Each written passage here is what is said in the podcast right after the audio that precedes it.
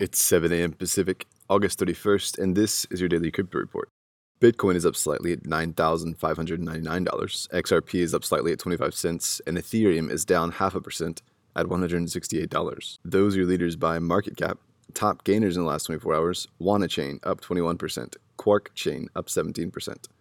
Today's headlines A judge in Florida has confirmed that Craig Wright, the self proclaimed inventor of Bitcoin and notorious Satoshi wannabe, must forfeit half his crypto mined prior to 2014 to the estate of Dave Kleiman and also half his intellectual property.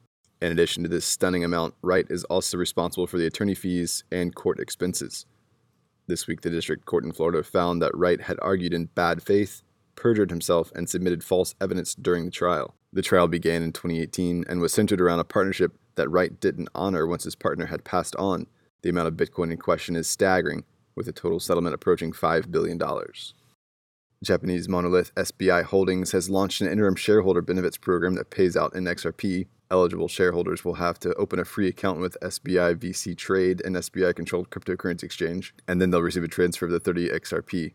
SBI Holdings has a vested interest in the success of Ripple, as they co own SBI Ripple Asia, which provides bank to bank transfers in real time.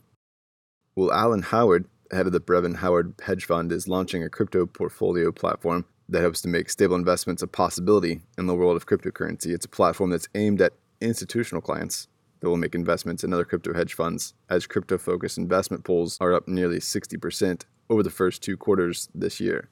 And finally, a Seoul based startup called Artbloc will be fractionally selling two pieces of artwork by David Hockney in September, issuing 13,500 tokens across two works and selling these tokens for $8.18 a piece. The tokens will be based on Ethereum and will be tradable privately on a platform for exchange that will be set up in Hong Kong early next year.